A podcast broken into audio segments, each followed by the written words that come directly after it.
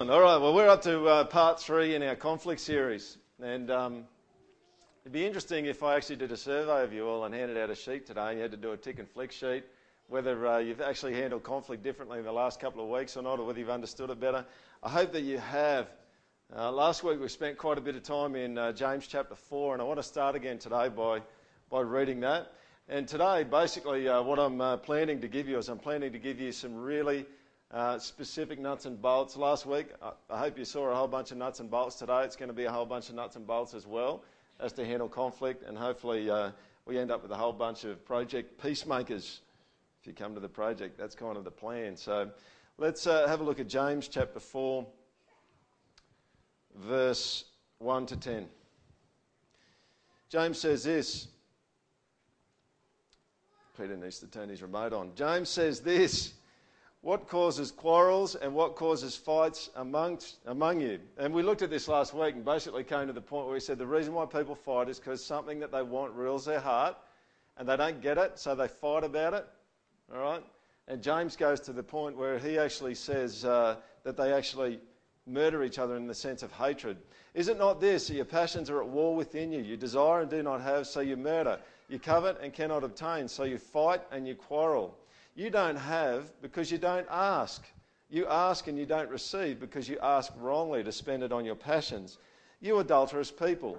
Do you not know that friendship with the world is enmity with God? Therefore, whoever wishes to be a friend of the world makes himself an enemy of God. Or do you suppose it is to no purpose that the Scripture says he yearns jealously over the Spirit that he has made to dwell on us? But he gives more grace. He gives more kindness. He gives more help. He gives more patience. He gives more forgiveness. Therefore, it says, God opposes the proud but gives grace to the humble. Submit yourselves, therefore, to God. Resist the devil and he will flee from you. Draw near to God and he will draw near to you. Cleanse your hands, you sinners, and purify your hearts, you double minded. Be wretched and mourn and weep. It's something that doesn't get said much in our society, isn't it? Be upset. Start crying. about some stuff, about the right stuff.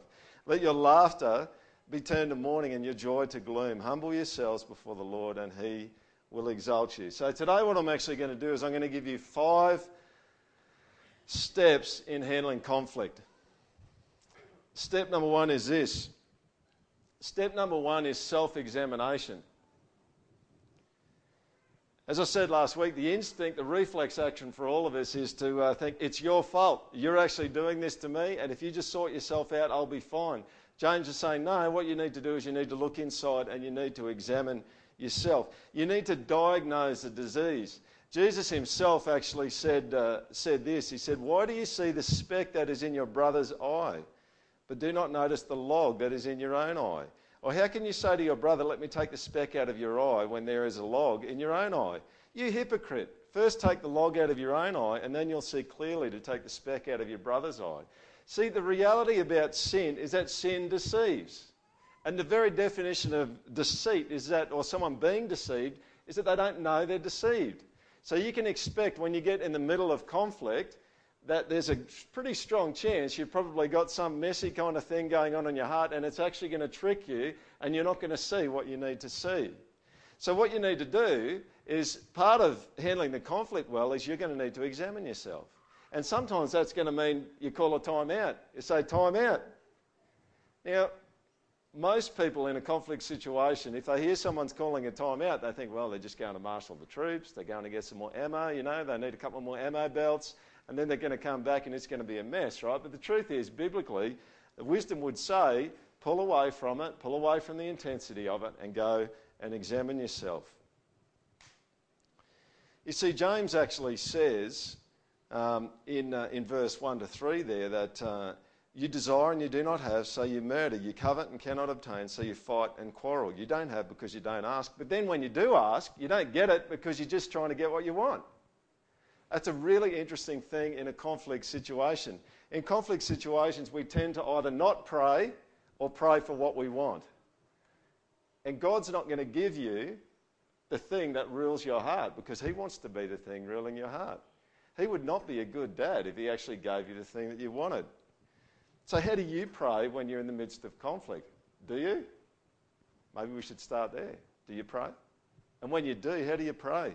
You know, it's not uncommon for people in conflict to really get a, a deep appreciation for God's justice as a judge. You get what I'm saying? So, God, I thank you that you're going to get them.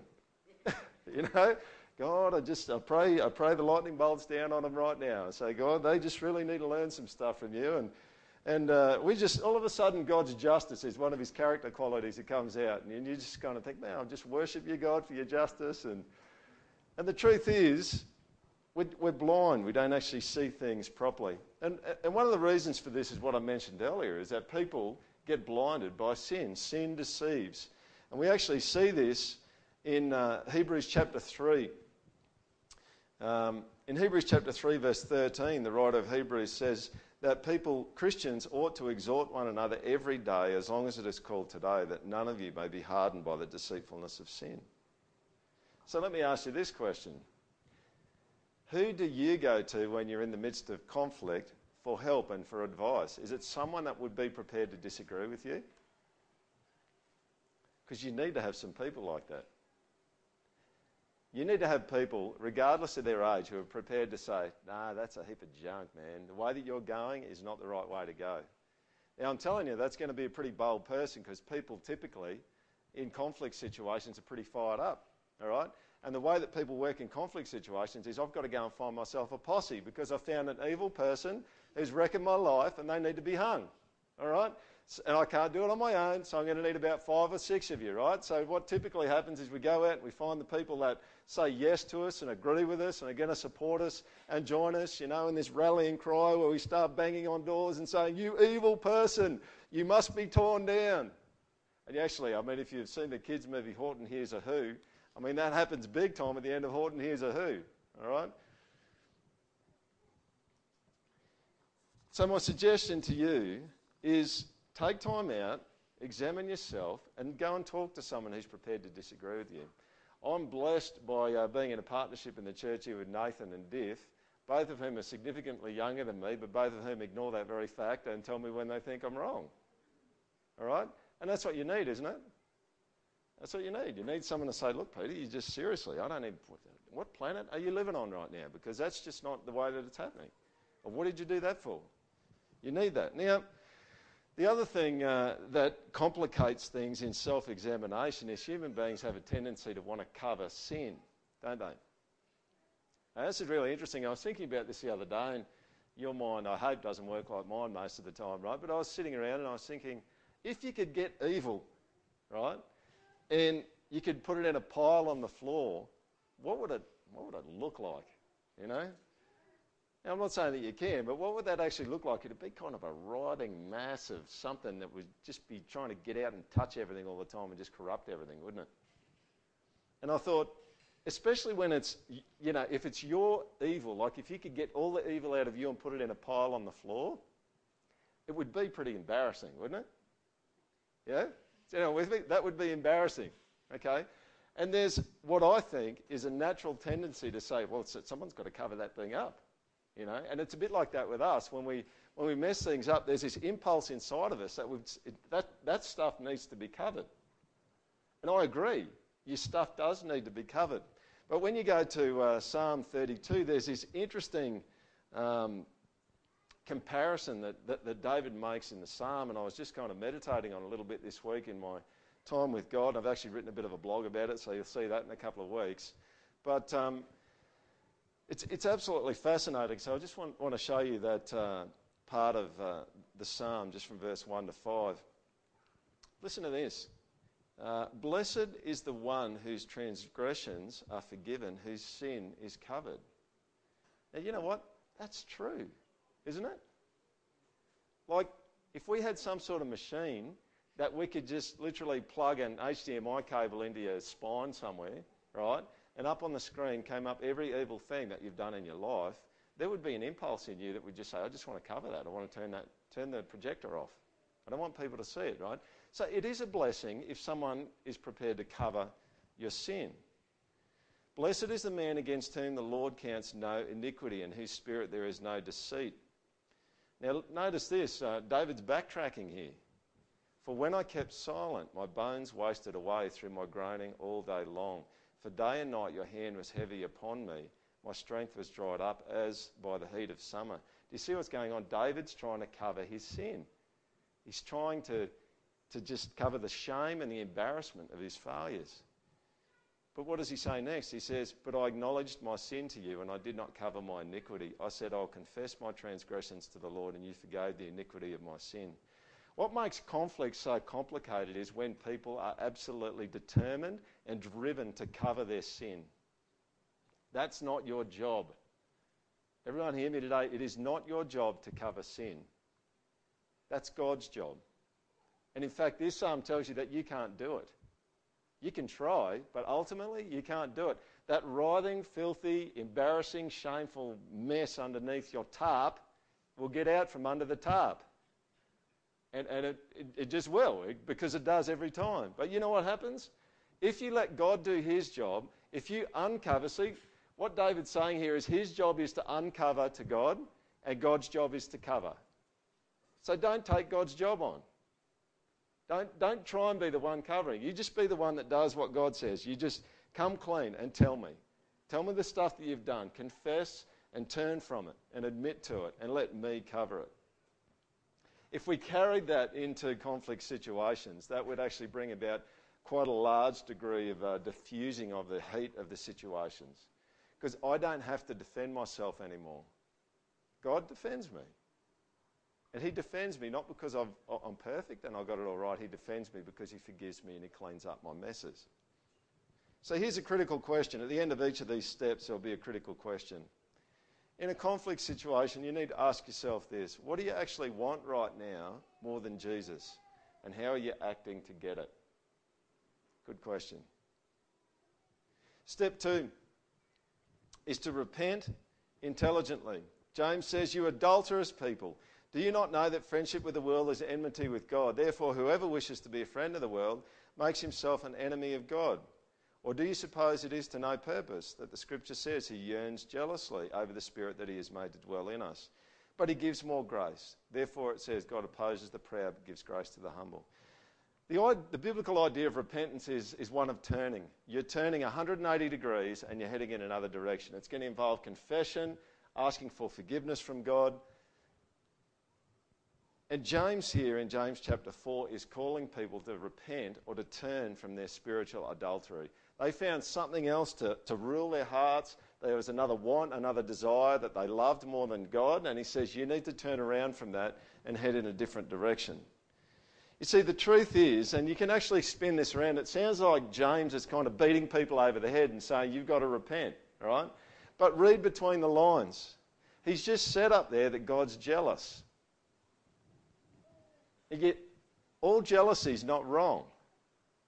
All right? I often ask students at school here, I say, Do you think there's any jealousy that would be good? And they kind of go, oh, Not really. Well, you know what? If some dude started moving in on my wife, would it be appropriate for me to be jealous? Would, would there be something wrong if I wasn't jealous? Yeah, something, something wrong big time. Because that is a reflection of love. So when, whenever God says to you, I'm really cranky and I'm really jealous, you've got to hear, He loves you. He loves you. And He actually wants your heart. He, he wants your heart all to Himself. He doesn't want anyone else to have it. He doesn't want any other thing to have it. He doesn't want any other want or desire to have it. He wants it just for Himself. I mean, biblically, there's, there's kind of the idea, and it's kind of weird when you're a dude, right? But biblically, the idea is that you're married to God. All right? It's a bit weird for some of us, right? But that's biblically the idea. Okay? And that's why here James calls it adultery. You see, God's a jealous lover, isn't he? And he won't let you share your affections with anyone else. But when we humble ourselves, he gives more grace. When we say sorry, he gives more grace. He doesn't just let us stray. If God let you stray, and he let your heart be dominated by a want or a desire that you have and he did nothing about it, that would probably be some pretty good evidence that he doesn't love you. He doesn't let that happen, though. He chases you and he pursues you. You see, the, the bottom line is that the way that you actually get out of spiritual adultery is not by someone whacking you over the head and saying you need to repent, it's actually by seeing how great God is. You see, the more dazzling God's grace is, the more pathetic your God replacements look. And I say this to you. If you're sitting there now and you just kind of go, well, my love for God's cold, you know what? I'm just, just putting it out there. You don't get him. You don't understand him. All right? Often as Christians, we sit there and we go, I've heard this a thousand times and I understand it. If it does nothing for you, you don't understand it. How many times have you had a preacher stand up in church and say, God loves you? And you say, Yeah, I know. But if you go to Ephesians, the book of Ephesians says that you, you can't understand the depth of God's love. You see, so a genuine heart response that says, I, I can't get it. I, I, can't, well, I know that He loves me a bit. I, I know a little bit about that, but I, I, I don't get it because it's actually really, really deep and it's amazing and it's really, really profound. So, what does repentance look like according to uh, James? Well, this is what he, uh, he says. He says, Submit yourselves therefore to God. Resist the devil, and he will flee from you. Draw near to God, and he will draw near to you. Cleanse your hands, you sinners, and purify your hearts, you double minded. Be wretched and mourn and weep. Let your laughter be turned to mourning and your joy to gloom. Humble yourselves before the Lord, and he will exalt you. There's some pretty good, specific uh, suggestions there about how you actually need to repent and what that would actually look like. So, critical question for step two in conflict what specifically do I need to repent of? What do I need to ask for in terms of grace? What, was, what has hijacked my heart, and what do I need to see and believe about Jesus? You see, Romans 2 says the thing that actually brings about change is the kindness of God. And so you need to see the kindness of God. That's what brings about change is not beating someone over the head ultimately, although people need to get a really clear conviction of their sin. What actually brings about change is, uh, is the kindness of God and seeing how God deals with me and the love of God. Step number three consider the other person. You see, James chapter 4, verse 2 says that. Uh, what we want actually blinds us to our neighbour. Our ruling desires blinds us to our neighbour. So if you look in verse 2 there, it says, uh, You desire and do not have, so you murder. You covet and cannot obtain, so you fight and quarrel. You lose sight of them. All right? You lose sight of people. Well, you know what happens when you actually re- reorient your first love to Christ is you start to love your neighbour again. That's how it works. And you get in a conflict situation, you're just going to think, I just want to win my side of the fight. And you're not even thinking about the other person. You get Jesus back in the right place and realize how much he loves you, and all of a sudden you've got the opportunity where you can actually start thinking about the other person. Check this verse out from 1 Peter 3, verse 7. Likewise, husbands, live with your wives in an understanding way. This is really Peter saying, understand, Think about the other person, consider the other person. You know what Peter's really saying? Imagine being married to yourself. All right? Imagine what that's like. Now, typically in conflict situations, that's very difficult to do. All right? Because you get in this point scoring thing, you just want to win it. All right? But James is saying, listen, you just got to get rid of the blindness to the other person and just stop and think about what it's like to live with you right now. To be your husband, to be your friend. What's that like? Some of you going, oh, don't want to think about that. Maybe some of you going, man, the luckiest person on earth.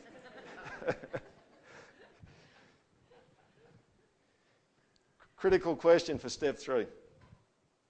What's your experience as you enter in a conflict with me right now? Is it a good experience or a bad one? See, self examine, repent, then stop and think about the other person. How are they going right in the midst of this conflict situation? What are they feeling? What do they want? What are they struggling with? Pause. Just take a pause. Check that out. Step four. We're making good time today, aren't we? Move toward the other person in love. You see, deep and thorough repentance and faith actually takes you out of the centre of things and enables you to see those around you more fully you actually begin to see things about the other person that you didn't see before. And some of these uh, are listed on the screen there. You, you still see their sin, but you actually start to see their struggles. You see their temptations, you see their weaknesses. As they're struggling with you, you actually start to see some of these other things going on. And at that point, you've actually got the choice as to whether you're going to serve or whether you're going to demand that you be served in the conflict situation. And you know what? Jesus' death on the cross makes it possible for you in a conflict situation where someone's hurt you very, very badly to serve them. Because he did. He served people who hurt him, he served people who killed him. And you can do that. I mean, there's no more aggressive conflict situation than being crucified in the first century. That's, that's pretty much the pinnacle, all right? And in the midst of that, he loves and he serves. So I ask you this question How do you love and serve someone in the midst of conflict? Now, the typical response that I've had for probably most of my life, and that I think a lot of Christians actually have, is uh, loving someone means just being a doormat letting them do whatever they want and letting them get away with stuff. And that, I mean, if that's your only definition of love, is you're going to have a real problem handling conflict in a godly way because it's just going to get really messy for you. Because biblically, love is far more uh, multifaceted than just being a doormat. And let's be honest, there are times when loving someone means that you're going to be a doormat at some level. And it's one of my lines that I used in the project here a while ago. But when you love someone as a doormat, you're like a magic carpet because you're actually trying to take them somewhere by being a doormat. Does that make sense? You look at Philippians 2, where it basically talks about how Jesus got trashed and he was a doormat. Well, he wasn't just a, door, a stationary doormat. He was, through his humility and his doormat ministry, taking people to a place they would never have got to if he didn't do that. There's a classic scripture in um, 1 Thessalonians 5, verse 14 to 18, that actually talks about different facets of love and how people can love each other. And I thought we'd just have a quick uh, look at this one. It says this, and we urge you, brothers, admonish the idle, the lazy, encourage the faint hearted, help the weak, be patient with them all. See that no one repays anyone evil for evil, but always seek to do good to one another and to everyone. Rejoice always, pray without ceasing, give thanks in all circumstances, for this is the will of God in Christ Jesus for you. So I'm going to go through, I think I've got about, uh, oh geez, there's about six things that Paul says, six ways that you can love people that isn't just being a doormat. Here's the first one. First thing you can do is you can actually warn idle people or warn lazy people. You see, love actually warns people when there are patterns of destructive behaviour. That's what it does. And in this case, in Thessalonians, it looks like there was a bunch of Christians who are going, Jesus is coming back soon. They're getting all uh, eschatologically fired up about stuff. He's coming soon. So they're not working. And Paul's going, get off your backside and get out and work. And for Paul to actually say that is love. He's warning them. You see, when there's a persistent pattern of sin in someone, we're actually, actually to move toward them with gentle courage and humility. And some of this is going to need to happen in a conflict situation. The big problem is, and the danger here is anyone in a conflict situation, or most people in a conflict situation, they all think they're right. But if you've repented, if Jesus is ruling your heart and you're wanting to move toward them in love with humility and gentleness, there's going to be some things that you're going to see and you're just going to need to warn them. There's going to be some patterns in their life that you're going to need to help them out with. Now, you're going to be tiptoeing through the tulips, I can tell you. All right? I'm not saying that's easy. All right? But loving them sometimes it's going to mean, hey, champ, you seriously, man, I just, I love you and I'm, I'm prepared to take all the hits here, maybe. Maybe even say that, but there's just something here, I reckon, it's just messing with you. It's just fouling your life up. And you got to, you need to have a look at that. So that's the first thing out of Thessalonians. The second thing is that um, encouraging the timid. See, one thing that people in conflict need to hear more than anything is that the powerful grace of God is literally with them and is strong enough to help them through every single facet of that conflict. And I, I could almost guarantee, probably a, a, across the church here and for myself, that most of the time when you get in the middle of a conflict situation and there's, there's that instinct inside of you that's just going, oh, I've got to sort this out. I've got to, we've got to get to the end, you know, and it's not God's with me, the grace of God's with me, and He's going to carry me through, and He's going to make sure that I handle this well, and He's, he's going to, he's going to help me to handle it. He's going to help me to push through. It may not come to a, a full resolution, but it's here. It's here, and it's with me. And it's. Do you get what I'm saying? Because you get in the middle of it, and you just. There's that instinct in you that's just going, I've got to get this done myself. And God's going, no, you need to be reminded that God's with you. And sometimes you're going to be in conflict with people, and they're going to need to be reminded listen, God's actually with you, and He wants to help you, and He wants to help us. That, and He's going to help us. He's not just wants to, He is going, and He is helping us. And you know what that is? All the time, there's a part in the person that's timid about the grace of God and the goodness of God to help them out. And what you're actually doing is you're, is you're emboldening and you're, you're, you're inflaming, in a sense, that hope that God might actually be for me in this situation. You see, we need to be reminded and we need to remind people that Jesus is a king and he won't stop until everything opposed to him is dismantled. He's not going to be done. You know, I mean, some of you, you probably hit the same kind of conflict situation all the time and there's some kind of issue or malfunction or disorder in your own life. Well, you know, this is the really good news. I'm telling you the really good news. God will not give up working on that bit until it's done. He just won't. He's just going to keep going. All right? So, and for some of you, that might be a correction because you're going, pretty happy to just ignore that one. All right? Pretty happy not to look at that one. Well, you know what? He's looking at it. Okay? You don't want to, but he is. And probably, I mean, we're all a bit like this, aren't we? We just go, okay, God, I'm just going to, here's your to do list this week. I'll give you the three things I want you to work on this week. And most of the time, I think he probably just screws it up and throws it in the bin, right? Go, hey, what do you think you need to work on. It's not what needs working on. So this week we're going to do what I think. He's going to work it to complete maturity. Now, I'll give you one warning. One of my analogies that I often use with people is this, and I've seen it happen so many times in my own life, is that God's taken all of you and you're just like this diamond in the rough, you know, like from, uh, from Aladdin. That's a long time ago, isn't it? You guys don't know what I'm talking about. Just going, no. You're a, you're just a, a, block of material, and you know, you know, and you've probably heard this a thousand times, but God's actually making a beautiful sculpture out of you. And I actually think that sometimes God gets to uh, bits of the stone or the diamond that are particularly hard, and they're kind of. I mean, I'm a woodworker, right? So one of the things you just don't want to hit when you're doing woodwork is cranky grain, all right? And cranky grain is, is grain that kind of changes direction all the time. It's really hard. Most of the time, the grain in timber stays in the same direction, so you can you can just work it and it just works really well. But every now and then you get cranky grain, right? And cranky grain's frustrating because you can go halfway along a piece of timber and then it'll change on you, and then you tear out all this timber on the other half and just drives you nuts, right? But going back to the sculpture analogy, God will build a beautiful sculpture out of you and He's not going to finish until it's done. But sometimes He gets to a bit on the stone that's cranky or that's hard and I'm just here to tell you, and this is actually good news for you. This is not meant to be a rebuke or a correction or anything. He doesn't go necessarily to another part of the sculpture and work on that when he gets to a hard bit. I've often said to people, he just hits harder. All right? That's what he does.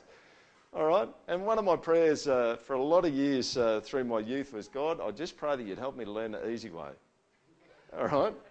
It's just like, why do I always have to learn the hard way? But he will, because he loves you, right? And this is his grace. He's just going, well, Peter, uh, it's going to, well, I've got to get rid of it. That's not part of the final design. That's why I don't want you to get rid of it. Can you just leave it? I mean, can we, can we somehow, is that like a beauty spot or something? You know? no, it's not. It's really ugly. So uh, do you want to, no, not really. You know, and he'll hit harder with his shaping tools. That's what he'll do. And you know what? Some of you probably underneath you might be thinking, well, that's not going to encourage the timid. Well, it will if you think that being like Jesus is going to be a good thing. All right? That he's not going to give up on you, that he's not going to lose patience with you, he's going to keep going. He's going to bring you to complete maturity. The third thing that uh, is mentioned in uh, 1 Thessalonians there is that, that loving people means helping the weak. You know, we all need, we've, we've all got times, haven't we, in our walk with God where you just need someone to hold your hand in a sense, maybe not literally. That would be weird if you're like a teenage dude. We're going to have a hand holding ceremony at the end of this service. We're all going to stand out there. My dad used to do that in church, actually. He'd say, oh, all right, everyone, let's all get in a circle and hold hands. Just go, oh, that's weird. Did they wash them, or is it dirty, or picking earwax out, or what were they doing? But you know, there's figuratively speaking, there's a sense in which uh, we need to hold each other's hands as we grow in the faith. You see, the, uh, the word there, that's uh, the original word in the original language for the word that's translated to there as help the weak, uh, can be tra- translated as hold on to them, cling to them, put your arm around them. That's another way to love people. And who actually knows it's, it's actually really, really difficult to change. Because the truth is that you and I, we've got some pretty ingrained stuff, right? If you just come down to things like, oh, you shouldn't get drunk and do drugs and stop swearing and all that sort of stuff, all that sort of stuff is just like all the lilies sitting on the surface, right? You get down to the really hardcore stuff, and you're just talking about stuff that's really going to take a long time and a lot of persistence to actually get through it. And you know, we're just going to need to help each other with that. And that's why the project here we do community groups. Because you need to be in relationships with people who can hold on to you when it gets a bit ragged, right? Life gets a bit ragged for, uh, for most of us here. And you need to be in a context where you've got relationships with people where they can look out for you. Number four, well, the fourth way that you can actually love people, according to Thessalonians, is uh, to be patient. How long are you prepared to wait for someone to change? How long? Like you give them three shots? Just go, that was it, man. We had three fights about that. I'm done with it. You didn't change? You're probably having a fight with someone or bumping into someone because you've got this ingrained kind of personality thing going on that's just dodgy and it's bad, right? And anything that's connected to your personality and you've just been replaying that over and over and over, is going to take a lot of work to get it out. Are you comfortable with the fact that sometimes God's going to take a decade to change you? I mean, who here knows that there's been things in their life that's actually taken at least 10 years to actually bring about significant change? Okay, is it? We've got some hands up, right? So you know what that tells you? There's some people in this church who you're going to have to walk with them for 10 years with some stuff that irritates you. So the way that you love people like that is to be patient with them, all right? Because they're just as bad as you are, all right? We're kind of all in this together.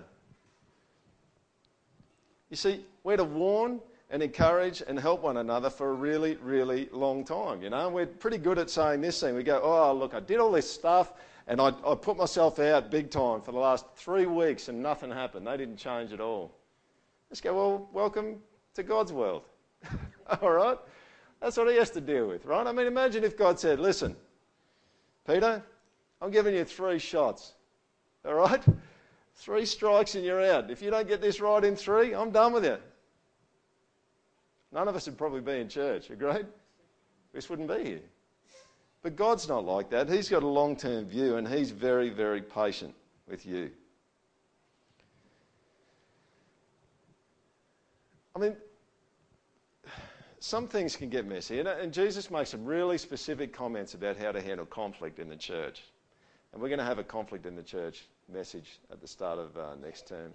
Because there's some pretty clear ways that we'd love to follow um, regarding conflict in the church uh, for the project here. And they pretty much come straight out of Jesus, right? Which is why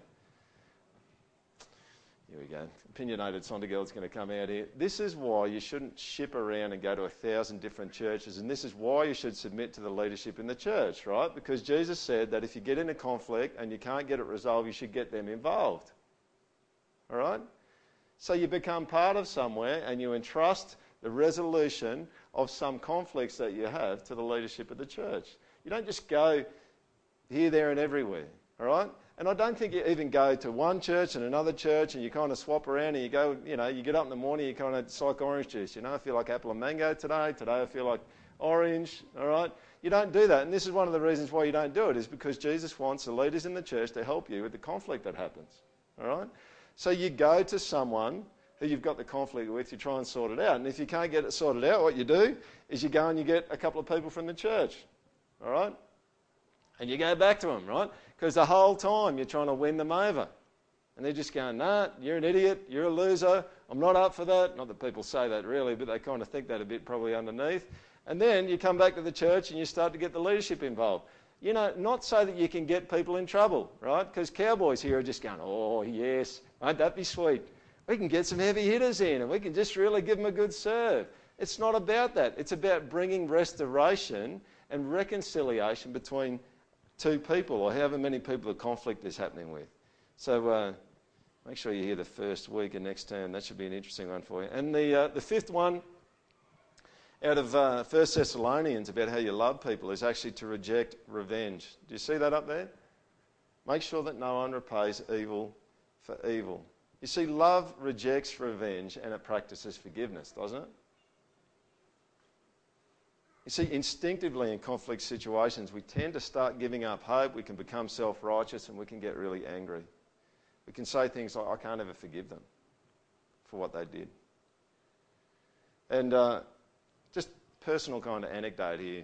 Uh, my dad's been a pastor my whole life, and my dad's preached about forgiveness lots and lots and lots of times. But I don't think forgiveness has its full effect unless people understand that God is a just God and He's going to make sure that things are fair and that they're sorted out. I mean, Romans chapter 12 says this Beloved, never avenge yourselves, but leave it to the wrath of God, for it is written, Vengeance is mine, I will repay, says the Lord. To the contrary, if your enemy is hungry, feed him. If he is thirsty, give him something to drink. See, the impulse in a conflict situation, especially when you've been legitimately hurt and you've been made a victim of something that's nasty and painful and hurtful, is that you become, or you want to become, some kind of mercenary that's actually going to go out and, and settle the score. But mercenaries don't actually do a very good job at settling scores, judges do. Impartial judges do. And God says to you, He says, I am going to make sure that all wrongdoing gets squared up. So you just need to trust me. Your job is to love the needy. Your job is to forgive. You just forgive and you just let me settle the score. I'll make sure it's all fair because I know everything. And then the last bit of uh, 1 Thessalonians there is that uh, Paul talks about the fact that he really is talking about worship. He's saying, rejoice always, pray without ceasing, give thanks. All of that's kind of uh, worship kind of terminology. So here's your critical question for step four. What will it look like to wisely love the person in conflict with me? Will I warn, encourage, or help? Step five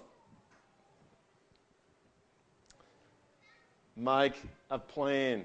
All right? You get in a rough and tough kind of, it's like being in a clothes dryer, you know, being in a conflict often, especially if you're a turtle and you're having conflict with a cowboy, right? And it's just going to, you know, you're going to get disoriented. So make a good plan. And here's some components I think you should have as part of your plan. Understand the problem.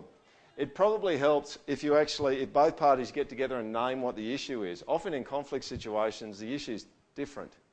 When the issue is different, that's a really helpful thing to know, all right? Because you're going into bat for your thing and they're thinking it's something else. So both parties need to name it, and let's do one at a time, okay? Most of us probably been in a conflict situation where it just kind of fires up, and all of a sudden we've got a pile of 35 grievances all on top of each other, and you're kind of going, well, there's no chance now. We may as well duke it out. All right, let's have a good time while we're at it and see if I can be the one left standing at the end. Don't do that, right? Just go one at a time. Do some uh, self examination. Work through the questions that are the critical questions I've thrown out to you today. Work through those on your own. This one seek and grant forgiveness. Ask for forgiveness and be willing to grant it. This is absolutely critical, right? There's nothing that's a fire hydrant kind of fire extinguisher kind of thing than actually saying sorry to someone. So I just want to spend a couple of minutes on this.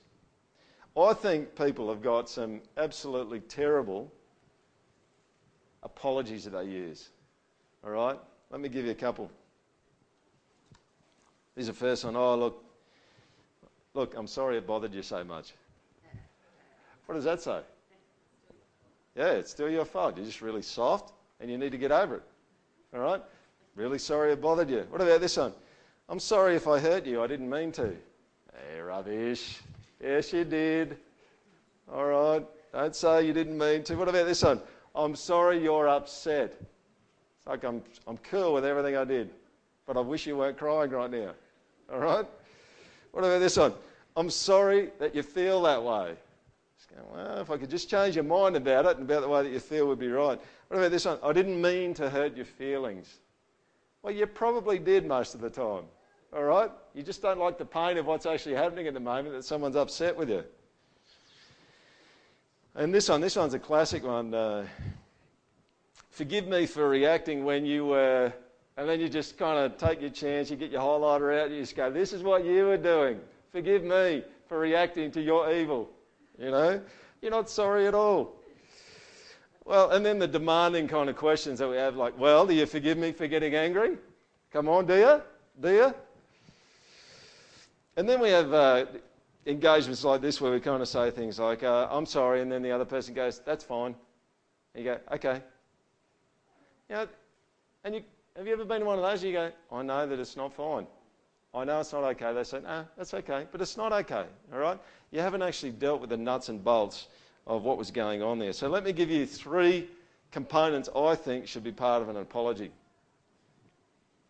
First one's this I reckon you should name the wrong. Okay? Name the wrong. I had to do this with a parent on the phone just recently. They were upset about something I did. It was true, I did it, and it was wrong. All right? So, almost before he could even start, I said, uh, Can you just let me talk for a little bit first? He goes, here's, here's what I did. I said, It was wrong. Just name it, put it out there. All right? Now, the cool thing about this is if you do that, the other person's got a shot to say, Oh, can you, can you just let me tweak it a little bit? Because as far as I saw it, there was something else going on there as well. The second one's this you need to have a component that recognises the effect of what's happened, and saying sorry fits there. All right? Now, if you haven't said sorry to someone in the last week, you're not saying sorry enough. All right? Because I can guarantee that in the last week you've done something that's upset someone or you haven't loved someone the way you should have loved them and you should have said sorry to them. And this, this would be the point at which you say that. right? You just say, look, I'm really sorry. I'm sorry for the effect that it actually that, that it had on you. Now, the interesting thing about this is that there's people that haven't said sorry for like decades. Maybe some of you are those. That'd be interesting. When was the last time you said sorry to someone? Now, not in a flippant way, but in a serious way. Now, what's difficult here is that often what happens is this becomes the last stop of our apology. And I, I'm a big believer in this. This may be a little controversial, but I think there needs to be a further step that takes place. All right? And the further step is this when you hurt someone, you actually create a deficit or a debt with them. And when you're wanting to sort something out with them, you actually need them to release you from the debt that you've created. And so I don't think sorry is enough. I mean, sorry can kind of communicate it, but I don't think sorry is enough because you actually need to get forgiveness from the other person. You need to request that the debt be forgiven. And the, the, weird thing about this is that some of you guys find it really difficult to say sorry. Try asking for forgiveness. Man, you know, you see all those TV shows where someone's got to say sorry and they go, you know, they just can't get the word sorry out of their mouths. Try saying, please forgive me, because you know what actually happens is when you offend someone, there's been a power imbalance, right? You've taken power over them and you've actually hurt them. When you ask for forgiveness, there's a reversal of the power. You see that? And all of a sudden, the person who was the offender now is the powerless person to actually get forgiveness. That is a really sweet moment. All right? That is a really sweet moment, especially for people that you've hurt. But you know what? And sometimes, like we teach our kids to do this, we say, uh, you need to name the wrong. I'm sorry for doing such and such. Please forgive me. And sometimes my boys will go, no. All right? And you know, sometimes, and, and the other boy goes, Oh, what's going on? He's supposed to forgive me, right? I was going, Well, he's pretty hurt by it. So he just want, uh, need a little bit of time to forgive you. And in that moment, this guy who thinks he can just get forgiveness easily, all of a sudden just going, Oh, geez. So it's just not, a, I just shouldn't take it for granted. Because it, it's just not a given that I'm going to get forgiveness. Yeah, absolutely. And that's how it should be, you know. And sometimes you might do something, you might have done something that hurt someone so badly that they're kind of thinking, I'm never going to forgive you. And you know what? They, they mightn't. True? But that doesn't mean that you can't go and ask for their forgiveness and humble yourself and, uh, and reverse that, that, that power thing and, and, and keep offering it and keep moving toward them in love. So the third part there is to request a transaction between you and the other person. Please forgive me. I find that really, really difficult. But you know what? I'm just telling you, two weeks ago, I did it on the phone with this parent. I said, I did what you said. wasn't as bad as it was reported, but I did what you said. Shouldn't have done it. Uh, I'm sorry. I'm sorry for the effect that it caused to you and your family. And I'm just asking if you'd forgive me. And he did. How good's that? It's kind of how it's meant to work. All right? But it's hard. I mean, forgiveness is really, I, think as Tim Keller says, forgiveness is, uh, is, a, is a call to suffer. Because it's like you're absorbing the evil that someone else has done to you and you're not passing it on. Step four, five, and six. Step four is explore possible solutions with the other person to the conflict. All right, implement a solution, uh, answer questions like how will you do it, uh, who will do what, when will you review it, and then eva- evaluate it and uh, get outside help if you need it. All right? There's some pretty concrete things that you can do. This will be up on the, uh, the website, so you can download this if you, uh, if you want to get the steps in there. And I want to finish here. I said in the first conflict message that our greatest conflict issue is actually with God Himself. And it is. And I hope you've seen that. Because when you get that one squared away, relationship to neighbour and love for neighbour gets squared away as well. And so I want to read a section out of Romans chapter 5. You know, Romans is clear that we were enemies with God. If you're not a Christian, you don't love Jesus, you're God's enemy. All right? You're his enemy right now. So you've got the option today, you've got the option every day to lay down your arms and stop being his enemy. But you know what would happen if, if no one ever did anything, God and us would be like the Israelis and the Palestinians. All right? And we'd just keep blowing each other up. All right? Except we'd never get to blow God up because that doesn't work. All right? You can't blow him up. But the bottom line is, it'd just be like that, you know? Like you just, you just send a few rockets over and then God would send a few rockets back and you just, and he'd be justified in doing his stuff.